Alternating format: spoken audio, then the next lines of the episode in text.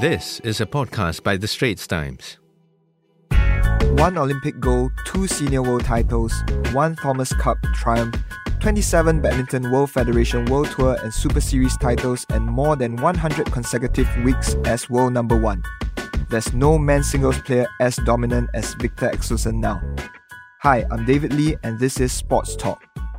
In today's episode, we are privileged to have Denmark's Viktor Axelsen to talk about his amazing journey to the top ahead of the start of a new season, which includes the Paris 2024 Olympics. Here's my interview with Viktor Axelsen. Hi, Viktor. Happy New Year, and you just turned 30 on 4th of January, so happy birthday as well. Congrats on your fifth season ending title at the BWF World Tour Finals.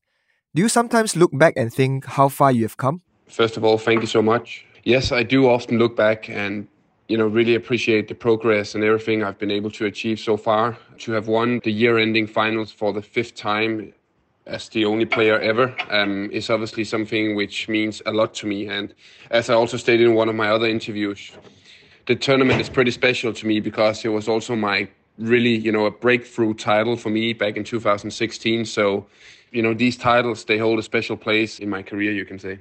From that gangly 1.9 meter teenager who turned pro in 2010 but was still feeling insecure about your height, what clicked? I think from turning pro in 2010 and growing taller and taller, I think when I had my first really good result already back in, I think it was 2011 at the Singapore Open where I beat Bao Chunlai, it really gave me the confidence that even though I was a taller player, um, you know, if I was able to to manage and to working my weaknesses, but don't forgetting my strengths. I think that I had a really, really good uh, opportunity to to really get far, because I realized that many players, you know, they don't have the opportunity to play and train that much against a tall player like me. Um, so I was able to generate a lot of steep angles, and my attack was really good from a young age. So if I could improve my defense, I knew that it would be a, a unique opportunity for me to sort of have the full package as a player. Some observers have noted how relaxed and in control you seem to be on the court. Do you agree? And does that come with an appreciation and self awareness of how good you are? I think being relaxed on court and stuff like that is, is something which comes with also having success on court and knowing that the concept you're following and the, the way you train and the way you play matches and prepare, you know, when you have proof of concept over so many times and you have won so many tournaments, it, it gives you confidence that if you know how your you know state of mind and, and physical preparations has been and stuff like that, you sort of know that if you can keep calm and, and play relaxed, you know that that most likely will give you a good opportunity to have a good result. So I think not only having won that many titles, but also really knowing my body gives me the relaxed mindset when I go to the important matches. Off the court, you also seem to be in control, learning Mandarin, how you want to train independently, starting a family at the prime of your badminton career, and sometimes being critical about BWF decisions. How do these also play a part in your success? I think off the court, you know, from a really young age, I've known that, you know, what I want to do and how I want to do it. Obviously, it's sometimes it has been hard to really know if what you're doing is, is the right thing to do, especially when I was young and I was tweaking around with training methods and way of eating, dieting, and stuff like that.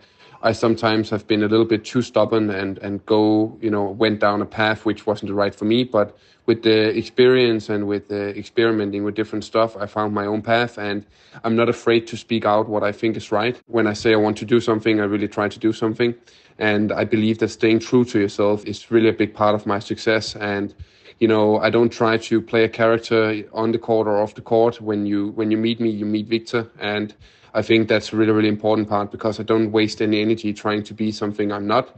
And uh, I don't really try to disguise anything. Uh, and that's really important for me. So, what would you say is your greatest strength in badminton and where can you still improve? I would say that my strengths are, you know, obviously still my attack, but I think being able to play in a really, really high pace over a long period of time, physically and mentally, I can really play for a long time and in a high pace and I don't mind that it gets really really tough because I really believe in my own um, you know physical abilities. But I do still feel like I have more things to improve, some footwork uh, stuff and stuff like that, all small details which I'm working on. Who do you think is the greatest player in badminton and how do you think you compare with the greats? Is this something you're actively chasing? Well, if you look at results and and just the impact of the sport in general and stuff, I think Lin Dan is, is the greatest of all time. To be honest, I don't like to compare myself to any of the other legends you can you can call them. Obviously, I just try to be the best version of Viktor Axelsen. And if you look at the things I've won and all the major titles I hold right now, you know, I've been able to actually, you know, to achieve everything I set out to do. And I'm not only turning 30 now, so there's still a long road ahead of me, hopefully and I don't try to compete with anyone or anything about being the goat.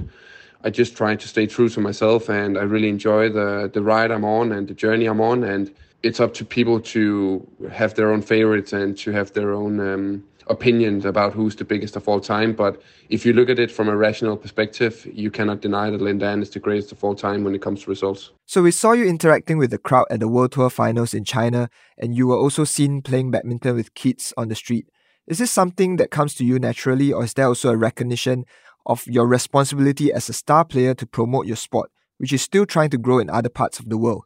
To be honest, the interactions which has been, you know, which have been posted on the social media and stuff like that, it's again, it's just being myself. Um, I love to be in a position where I can motivate and where I have, you know, an impact on people. You know, it takes so little to do a difference for, for many people around the world, and many people they look up to us as players. And to be able to uh, motivate and to inspire, the, especially the younger generation, is a privilege I don't take for granted. So I really try to use it and, you know, to promote uh, badminton and just show other people and try to um, let them understand that I'm just a normal person who took up badminton and took it very seriously and had fun with it as well. And uh, hopefully can give them the belief that they can do it as well. Is there anywhere you don't get recognized on the streets these days?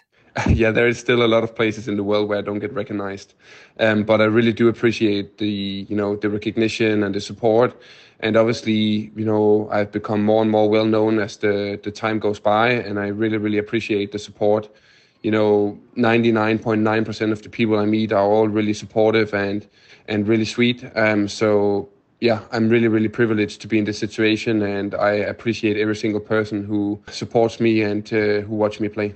Obviously an olympics year ahead what are your aspirations for 2024 and do you have a plan for how long you're still going to play for I'm still working with Sean Casey. He's taking care of all my physical um, training and my nutrition and everything. My plan for the 2024 is to try to prepare in the best possible way for Olympics.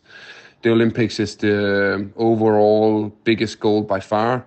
So I'll try to um, prioritize my schedule so that I know that I have the best possibility to peak for, for the Olympics.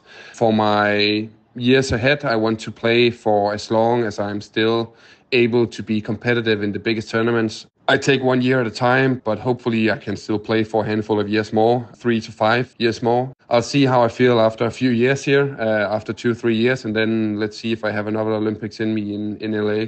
But I only want to play where as long as I'm healthy and I'm still competitive for the big tournaments. How would you like to be remembered as a player? I want to be remembered as a player who was, uh, you know, true to himself both on and off the court and never gave up always did my best and also who stayed true to myself even as the success has come and I've won.